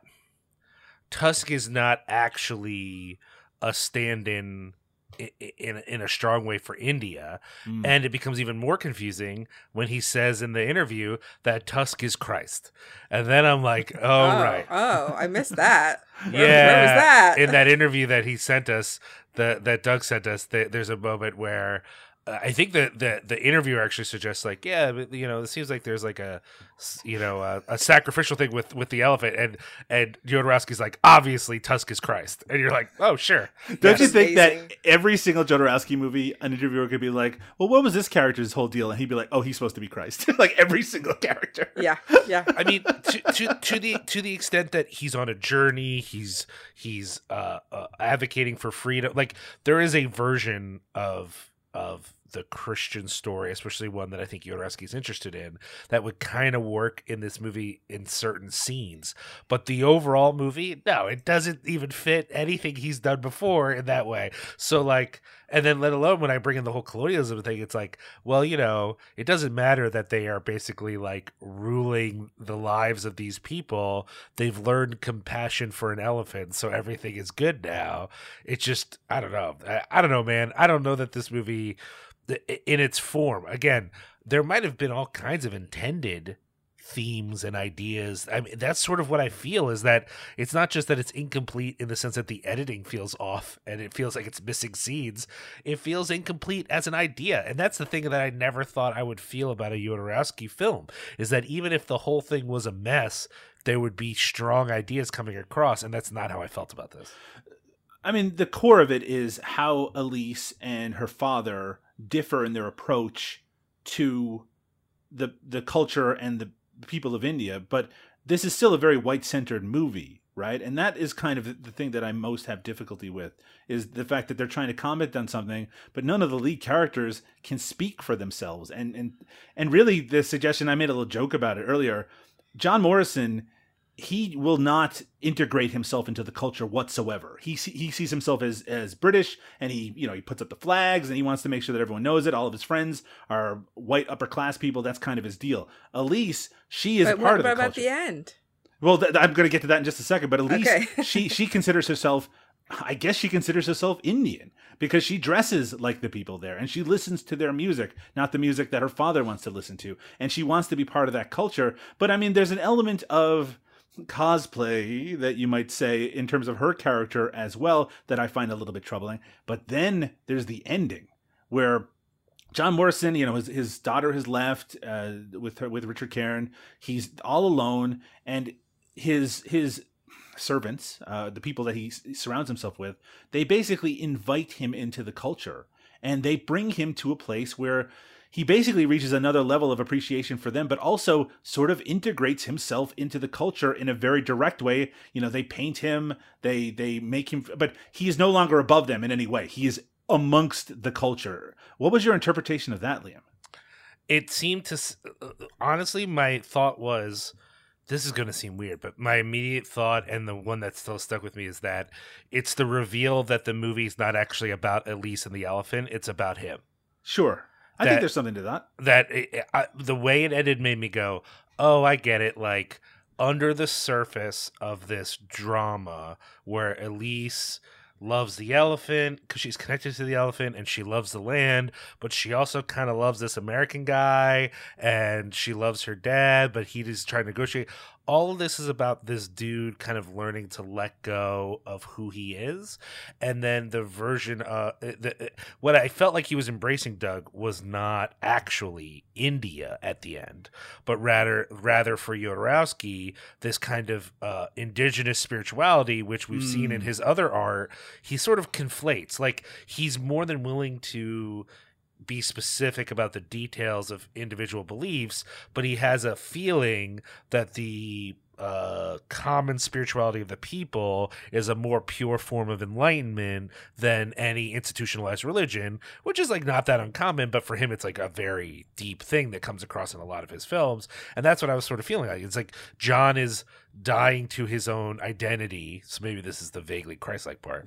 He's sort of dying to who he is and sort of reconnecting to this indigenous group but it, it could have been i don't think it's specifically indian at all it's just that th- th- these are a group of people who have this thing that he doesn't understand and it's sort of represented by like the the partly by that all the people who are either british or who are uh, acting in a more civilized way are always in conflict with these elephants. But you notice the uh, the guy who's both the the sort of hermetic yogi Sure. you know, uh, guy without a Magician. home, magician guy. He's always chill with the elephants. He's just always chill. He's also always getting in the way in a way that's clearly Yeah. on purpose, you know. Mhm. And he ends up being the guide, the the the the the one who che- you know in some way changes John's life. And like so, I I just think the the film maybe my suspicion is that given more time to re sort of configure what we're seeing, it would become more clear that John was on a journey and not feel like a sudden change at the end where it's like apparently we care about this character and not about the elephant as much. I don't I don't know. I, I guess there's an interpretation that Tusk isn't meant to necessarily represent the Indian people, but it's meant to represent every character to some extent. The fact that the chains are the chains he keeps on himself, right? Because of his Right. unwillingness Right. to embrace whether it be the spirituality, whether it be the lifestyle, whether it be the culture of that place. Because when the magician character early on talking about how you know it's a beautiful elephant and he deserves to be free. I mean that that could be a commentary on all of these people who are basically you know the expectations of themselves and the cultural expectations are what keeps them from being free. But I mean this is getting into heady places. But you want to take this into heady places. That's kind of the purpose of doing a Jodorowsky podcast. Um, over to you, Julia. Your thoughts on the colonialism aspect of this movie? Is it something that you feel like it took a firm shape, or was it a little confused? I think that I have a slightly different opinion than you do because I've, I've had re- read the book in the fact Sure. that okay, we we're in Thailand in the book. You still have these white people, but you Sure. also have the bad guys in that book are Chinese. So then you Mm, add this ele- Yeah. element of another countryman, like that they're that the, the, the white man and the Thai can be against together.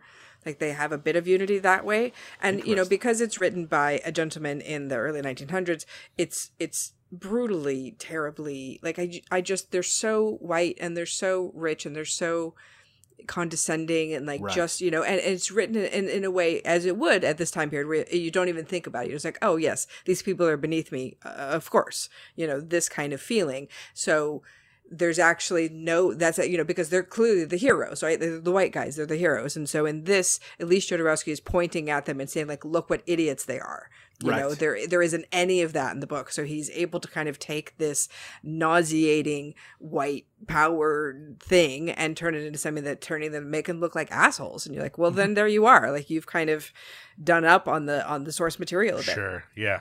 it's an interesting obviously a very intentional change made i also you know we, we haven't really talked that much about it but the fact that there was a another core writer involved here i wonder what I, I, I he's unfortunately passed away. I would have loved to have hear, heard his perspective on writing for a mind like jodorowsky and how much would have been changed between that script and what we ended up seeing um, I know that it's hard to gauge this because we watched a dubbed version of the movie, though I think that the dubbed version that we saw at least used some of the voices. It sounded like Christopher Mitchum's voice at the very least. Any thoughts on the performances in this? I know that's a really kind of strange question to ask, but you know there there are basically only a handful of real characters in this movie, and even in those characters, not a lot of them have a lot to do. Uh, sticking with you, Julia, any any standout performances in Tusk? No, everybody's pretty pretty wooden the whole way through, uh, and the only people who are given it energy are our villains, who I loathed. I was like, please stop cutting to them because they're driving me crazy. They reminded me of the cops from Last House on the Left, where you're just like, yes, stop, stop cutting to them, please. you're ruining the vibe of this movie, man. Please stop. Um, but it's also like I, I don't know. I just felt detached from kind of everybody in the Yeah. in the movie, and I can imagine. I don't know because I feel like he does a pretty good job of getting performances out of people. Like you know, you feel like he would get people. He's always we all we always know he's very specific about what he wants. Right. So when you look at Holy Mountain, like I'm sure every single performance down to the detail is what he wants. And I feel like this why would you direct this way? Yeah, yeah. Why why wouldn't you make it a little bit more expressive? You know, why wouldn't you put a little bit more life and color into it? It is a very interesting question. The only performances that I think stand out to me are some of the people, the some of the the, the t- townsfolk, and particularly the magician guy because he is a lot of fun. He seems like the only happy character in the entire movie, and but everyone else, it just seems it they're either a blank slate or a cartoon. I mean, th- there's the priest character, right, who's just a cartoon, and then there's the two villains, and they're just straight up cartoons. And I think that that is intentional, but it boy, it makes it hard to emotionally connect to anything. Liam, did and I you? can't uh, understand. Um, can I just say I can't understand Yep. why Elise uh, would be with Richard at the end of this movie. Yeah. yeah, he never Like, really it- it does kind the of- thing, right? no, like it kind of makes sense in the book, but it doesn't make sense here. I was like, no, no, he he's still he's still gonna hunt them. Like you've learned nothing. Why do you There's- suddenly like him? You've hated them this whole time. There's an interpretation of this movie, by the way, that it isn't against the hunt of elephants. It's just against the hunt of that one elephant. She Right. doesn't seem to be that bothered by the fact that they're hunting elephants. She just doesn't want them to get tusk. So it's like, yeah, the elephants, whatever. Just continue on with the hunt of that. You can do that, Richard, but leave Tusk alone. He's a special elephant. It's a little, uh, I don't know. I don't know what to take away from that at all. Liam, your thoughts on the performances in Tusk? Uh, Tusk was pretty good. Tusk was good. The elephants Tusk did very well. Tusk was well. good. Yeah, I like That the elephant that kneels, the, the kneeling elephants, those are pretty good. Yeah, Yeah. that's that's all I got. The elephants are pretty good. Um, no, it doesn't. They're, the and it, and I'll, I'll go the other direction on this with this and say I don't actually. If there was other stuff going on in the movie, the fact that no one I feel like is giving much of a performance wouldn't matter as much if there was other spectacle or ideas or something else for me to cling on to. It's that it's that I suspect watching it, and maybe I'm wrong, but it really feels like, am I supposed to care about just the drama of this? Because if I am, you might want someone to like, I don't know, give a performance. Because like the way it is right now, I, I'm not pulled into these characters. I don't care about them in any way. So like, at least do something crazy. Like make something crazy happen. Do something. I don't know. It just I I I uh I don't feel like anyone was doing much. And like you said, Doug, there's there's there's side characters, the the the actual local folks. There's some people who stand a little bit, but there's not enough of them for me to feel like they impact the story as much as I want them to. And you know, for me, uh, the ending for Elise that I want is if she marries a local Indian man. Right. If, Yes. if you'd given me that ending, I would have been on board. Isn't there a little bit of a suggestion also that one of the locals actually does like her in that way? I think he's the one that gets killed later on in the movie. But, But, I mean, he's yeah, because he's Tusk's keeper, so she he loves them both. yeah, it's uh, yeah. There's there, there- there's a lot of weird stuff when it comes to the ending. Um, I do want, we're being a little negative. I know it's hard not to when it comes to the movie overall, but I do want to talk about the things in this movie that do feel like Alejandro Jodorowsky. Uh, I, I'm including in that um, the Maharaja's wife that Liam found so terrifying, or would have uh, if seeing it as a child. Just too confusing to see a woman with a deep voice, apparently, for you, Liam.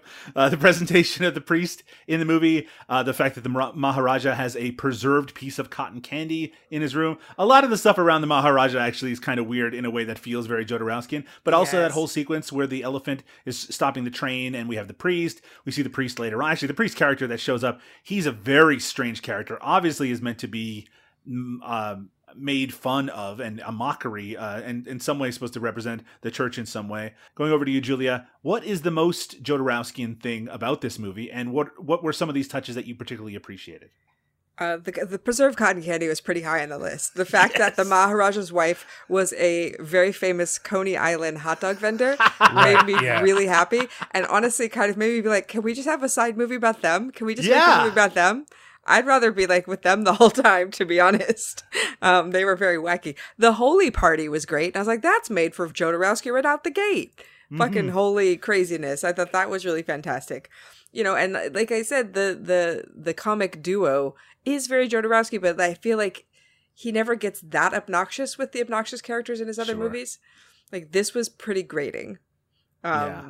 So, but so where there were those little bits that I liked a lot, but most overall, it just felt not like him very much at all. Yeah, yeah. If anything, the fact that there are a few touches now and then, it just puts it in in stark contrast to the fact that most of the movie doesn't feel like that at all. Uh, yeah. So it doesn't really help it in any way. But were there were there any of those uh, Jodorowskyan touches that, that that stood out to you, Liam? Uh, Julia touched on all the ones I really noticed. There, I guess there are little elements here and there that stand out as like kind of strange. Um, where I'm like, that's that was a weird thing, but I guess I expect that. But there there wasn't much beyond those that I was that that really hit me. I'm going to bring up one that you probably do remember, Liam. It's near the beginning of the movie, and it does involve those bumbling idiots. In but they get on the wrong side of that magician character, and there's a part where they're trying to basically fight him, and he turns himself into a rooster. Um, oh yes, yes, yes. Yeah, yeah, and he kind of like he's able to, like to to basically disappear. He he he actually demonstrates legitimate magic in front of them.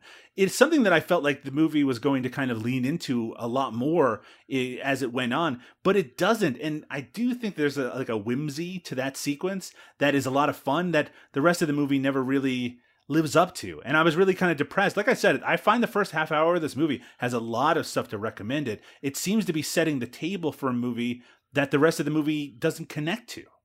Um, but I think that's something that felt very Jodorowsky to me. This this magician who's able to make a fool out of these characters. And just the town magician, and everybody knows he's fucking magic, and he can turn into he can shapeshift, and we're all good with that. Like so, but let's talk about these elephants, not that guy. We've talked about it several times at this point. Most of the criticism of this movie seems to be focused on its second half. Many people describe it as overlong and ponderous. Uh, Julia, back over to you. I, we've talked a, lo- a, lot, I think, about the first half of the movie. We've talked a, a, good bit about the second half as well. What are your thoughts on the second half of it? Do you agree with that? That they're a little bit ponderous? Yes, but I always fight a hard battle because, on one hand, yes, I feel like the movie is a little overly long. On the other hand, I want all the Jodorowsky you can give me. Always mm, give me more. Interesting, yes. So I will take the long version of anything. Like uh, George Romero, they had just found a copy of Martin that is three and a half hours long. Then I'm yes. like, holy fucking shit. Yes. Yes so into that. So I will watch the the more you have, the better. Like if it's just daily rushes, I don't care. I'll watch. so I'm just thinking we finally get to see the long version of Martin, and all the new sequences are just elephants walking around a jungle. I'm sorry. Please continue. no, that's all. Just give me, you know, give me more, even if it's not that interesting. I'll still watch it. I feel like I would be a lot more forgiving to the second half of this movie if, again, if it wasn't Jodorowsky's name on it, right? I mean, there is something interesting in and of itself just watching the elephants do their thing. That sequence where Elise gets lost outside and Tusk has to save her and he, he gores an elephant. I mean, th- these are kind of things that that might be interesting and engaging in a different story by a different director. It just isn't the right one for this movie. Liam, do you have any thoughts on the uh, second half of Tusk?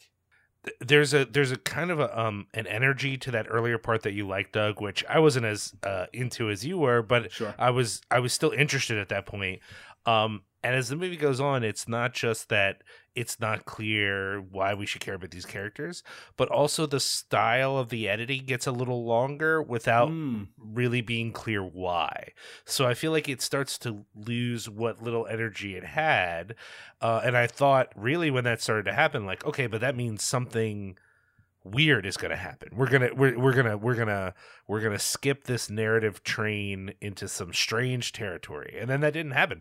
The the, the sh- like other than that act of magic that I forgot about. I'm glad you reminded me. What the most abstract weird thing that happens after that is the ending, which then feels a little tacked on. It's like, oh, now he's having a mystical experience at the end, and uh, and I, I appreciate that to some extent, but it, it just felt so out of nowhere. Um, uh, and, and and yet it was maybe one of the parts that at least felt to me like I was back in a place I kind of understood with with Jodorowsky. Uh, I guess I feel you know we've talked about Orson Welles a couple of times as well. We, when we look at Magnificent Ambersons, which is a good film but not a great film, Sure. and you just go, okay, it really can just be something that we're just not seeing. I really just feel like the editing can't be his. It's true, This, you yeah. know, this is just not. So I think it's you know our analysis of it is, is slightly biased and unfair. Honestly, if you go, Mhm. okay, well, if this isn't his vision, then how can you really say? How can you really say, right?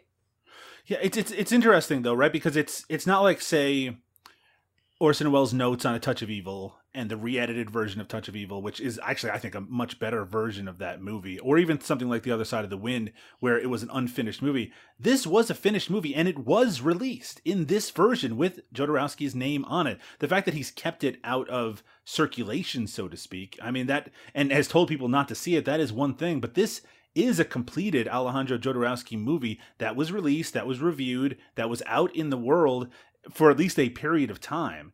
Uh, so I think we have to judge it on its own merits, even if we know that it's not it's not the vision that Jodorowsky would have liked to put out into the world. I guess I'm a little confused about why he didn't take his name off of it if he hated it so much, but there could be all sorts of financial or political reasons why that wasn't the case. Liam, you mentioned the ending of the movie. We've talked about it already a little bit. Uh, it does feature the uh, character of John Morrison kind of reaching a higher plane, embracing the uh, mysticism of the area. But at the very least, I think we're supposed to see him as as kind of giving up his colonial ways. Uh, aside from that part of it, and and and kind of taking into the, the whole scope of the ending, including Tusk's rampage, knocking down the building onto one of the villains. What were your thoughts of the ending of Tusk? I mean, yeah, I got nothing against seeing a, an elephant rampage, though. Though, uh, though you know, rampage, rampage. it's The monkey survived. That's the main thing. Yeah, yeah, I'm yeah. glad. I'm glad. But Yeah. you know, it, it by that point, I was really just ready for it to be over. I I had I had run out, oh snap! I had run Oh, out of boy. steam. I just really had like it's there just wasn't much there. And honestly, normally a main character having an almost entirely unexplained revelatory moment, and that's how we end the film, would actually be really fun for me. But I think in this case, I just wasn't invested enough to even care because he doesn't feel like a character really. Yeah. Yeah. I mean, it's a shame, isn't it? Because it does feel like there are elements of that ending that were exactly what Jodorowsky would have wanted out of it. It's just that it doesn't connect well enough to the rest of the movie to have any sort of impact whatsoever. Julia, your thoughts on the ending of Tusk, including that rampage, which I guess I we were all in agreement. It's great to see an elephant knock down a building. Oh, totally. It is, yeah. Rampage for the win. Uh, the uh, you know the ending is you know you have Elise and Richard going off to be happy ever after, Uh-huh. and again I don't see them together. It makes me kind of icky to think of them together, especially if like she hated them the whole time. Um, and then Where are they Tusk, going by? Where do they go together? I, I don't I don't know. I don't Right? know. Because like she loves India. That's our whole deal. Are they staying in India? If they are, then why is the father like, In- I'm losing my daughter?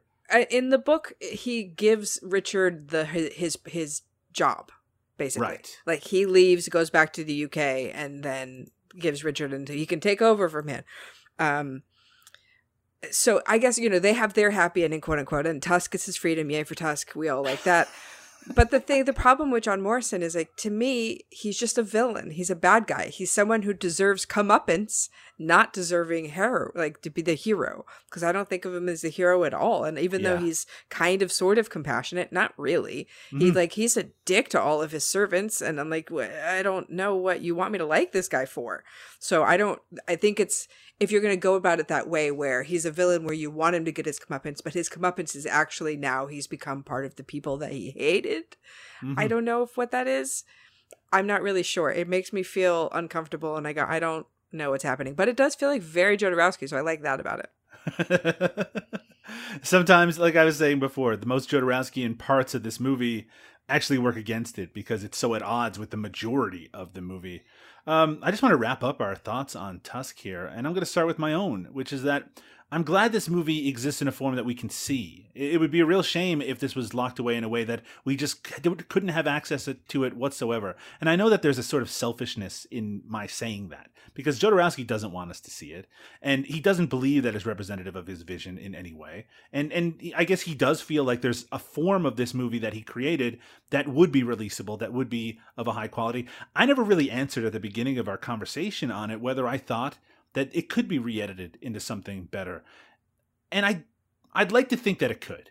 I like to think that there's enough in here of interest that with a deft touch, with a little bit more of the the mind of Jodorowsky, uh, able to to kind of guide the editing, guide the the shot choices, guide the pacing of it a little bit, that there might be something a little bit more in here. But I don't think that you're ever going to get out of Tusk the kind of mind bending films that we've seen from Jodorowsky at this point. I just don't think that the material has that sort of of um, oddness in it, and maybe it wouldn't be it's appropriate. it's no it's no Dune. I'll say Yeah, that. Even exactly, though Dune right? also quite a dry technical novel. Yeah. But, you know, we got that going for it. He likes those kind of novels. And maybe that sort of wildness wouldn't be appropriate for the material and the kind of story that he's trying to tell. It's just that when I hear Panic Fable at the beginning, when I see it on the screen and I connect it to those wild theatrical performances we talked about with the turtles and all of that sort of stuff, and then his comic work as well, what I expected was energy. And this movie just does not have very much energy. And that that is probably the worst thing I could say about a movie from Alejandro Jodorowsky, a person Yeah. who's has so much kinetic energy when you're st- watching him is that you can't take your eyes off of him. In a movie that that has so much to recommend it, I wanted to not look at it a lot of the times because it just did not interest me. And I think that's uh that's my final word on Tusk. I want to get both of your final thoughts on the film as well, starting with you, Julia. Your final thoughts on 1980s Tusk. I think that you should always watch extra material from directors you love. And if you love this director, you should watch this movie. Is it his best movie? No. Is it a movie by Jodorowsky? You can tell? Yes. So it depends on how you feel about that. As a, you know, obviously, as doing a fucking podcast about him, I'm kind of a Jodorowsky nerd. So I will 100% watch anything you give me that he's done. So, you know, if you're like me who just go, okay, what happens when you have a genius and clearly is restrained just by budget and whatever else is, you know, looming over him that he's not being able to see his full vision. I think that it's always interesting to watch no matter what because you go, okay, they can obviously do a lot with a little, even in little touches where you can tell that it's him. One hundred percent, and I think that's a, that's a really valid way to look at it as well. This isn't as much of a continuation of the filmography that that began with Fando and Lis and continued with El Topo and the Holy Mountain, as it is a special feature in the career of Jodo Jodorowsky. That this is something that we're lucky to be able to experience, and that we should take as much out of it as we can. It's a little hard to judge it in the context of his entire career, knowing that really nobody was happy with it. But it, I'm glad that we were able to have this conversation about it and to see it in the context of where he was, because the fact is, Jodorowsky's life and career were, were greatly affected by the failure of both Dune and Tusk, certainly those back to back. He wasn't going to make another movie for almost a decade.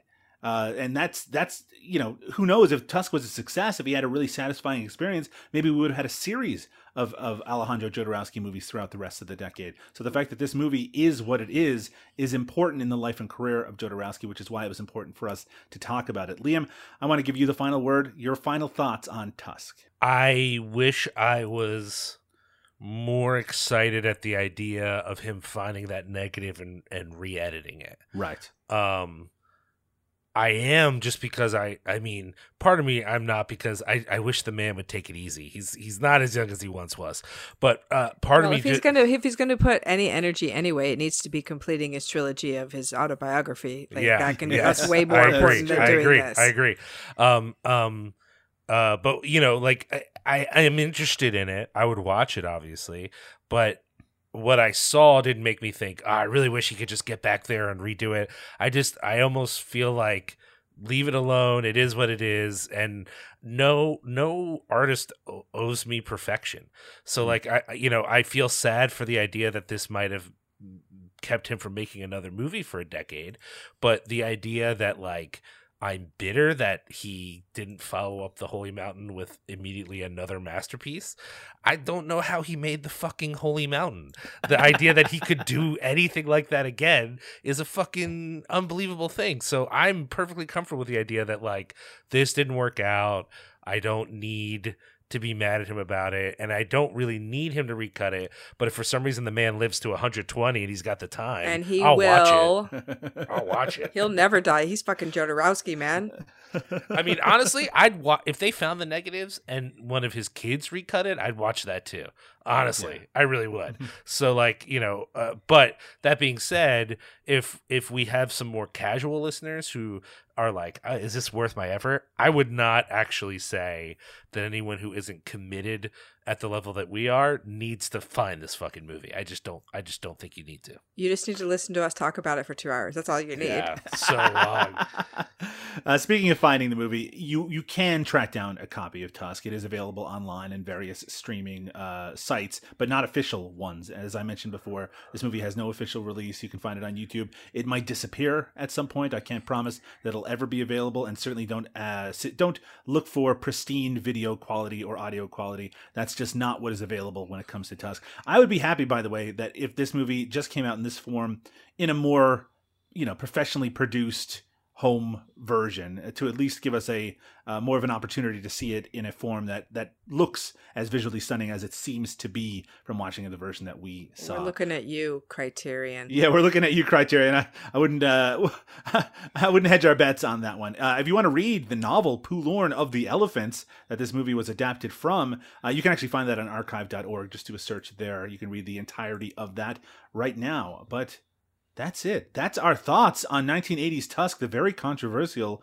film from Alejandro Jodorowsky. I'm glad that we've talked about it, and I'm glad that this is a movie that's going to get a little bit more attention through this podcast, simply because, as you were saying, Julia, this is still a film, a full movie by Alejandro Jodorowsky that nobody talks about. And you know, I'm not just saying that. I'm just look look up information on it. There's almost nothing out there. And when you find something out there, it's always, "Hey, it's the movie that no one talks about that Jodorowsky made."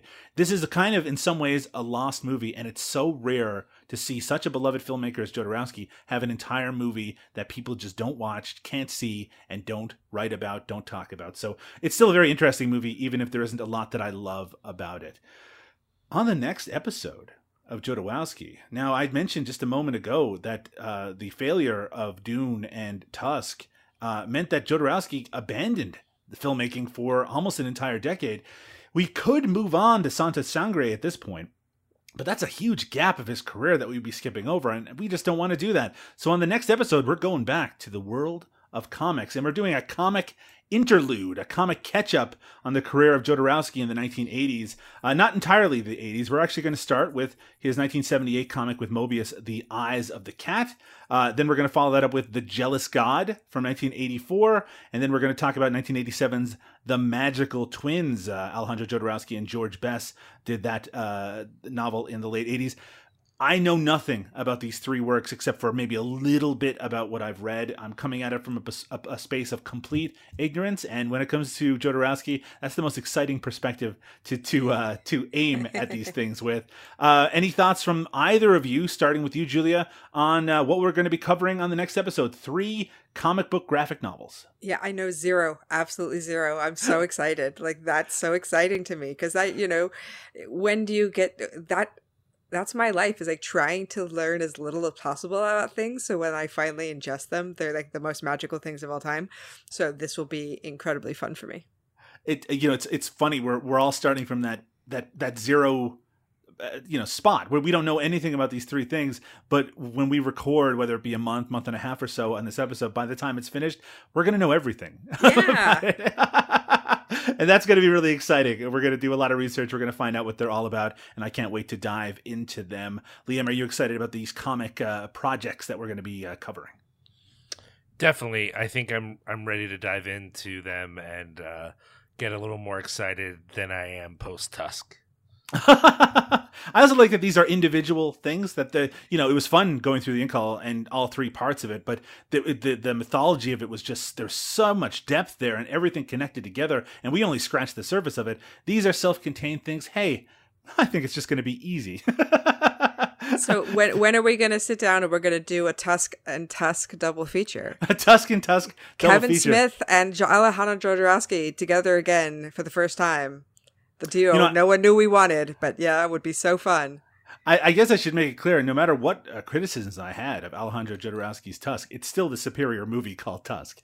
oh, take that, Kevin Smith. Oh, that's mean. Kevin Smith's so nice. Very nice man. Seems like a very decent fella.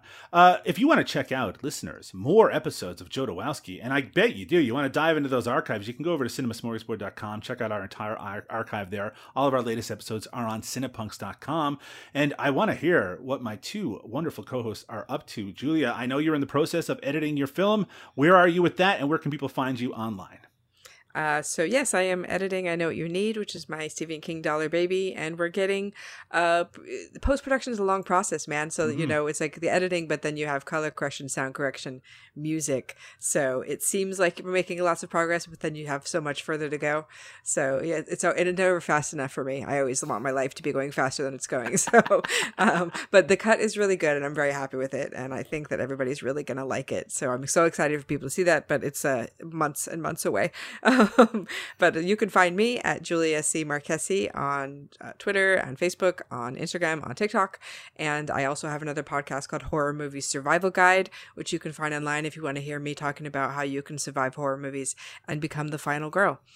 Because I like to talk about uh, movies, as you probably noticed. uh, Liam, uh, I, I'm privileged to be able to talk about the career of uh, Alejandro Jodorowsky with both of you. Liam, where can people find your latest work, and uh, and what are you up to recently?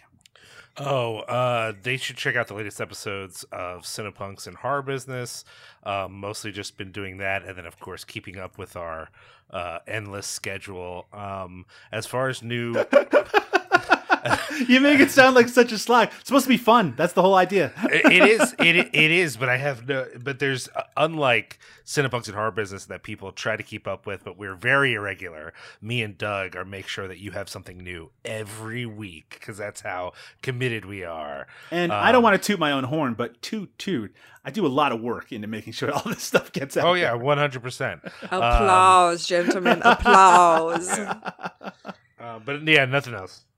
No, that's not true. You can also find Liam on Twitter at Liam Rules. That's R U L Z, and I'm on there as well at Doug Oh, underscore sure. Tilly. I meant up. You said upcoming projects. I'm like nothing. There's what no about Rough Cut? project. You have a sh- company that releases shirts. Yeah, but I don't know if we're gonna have anything out when this. We're like just finishing something up, so by the time this comes out, I don't think we're gonna have anything that I need to promote. So, But it- you guys still wanna direct people you towards the site. You guys just missed a great drop, so fuck you.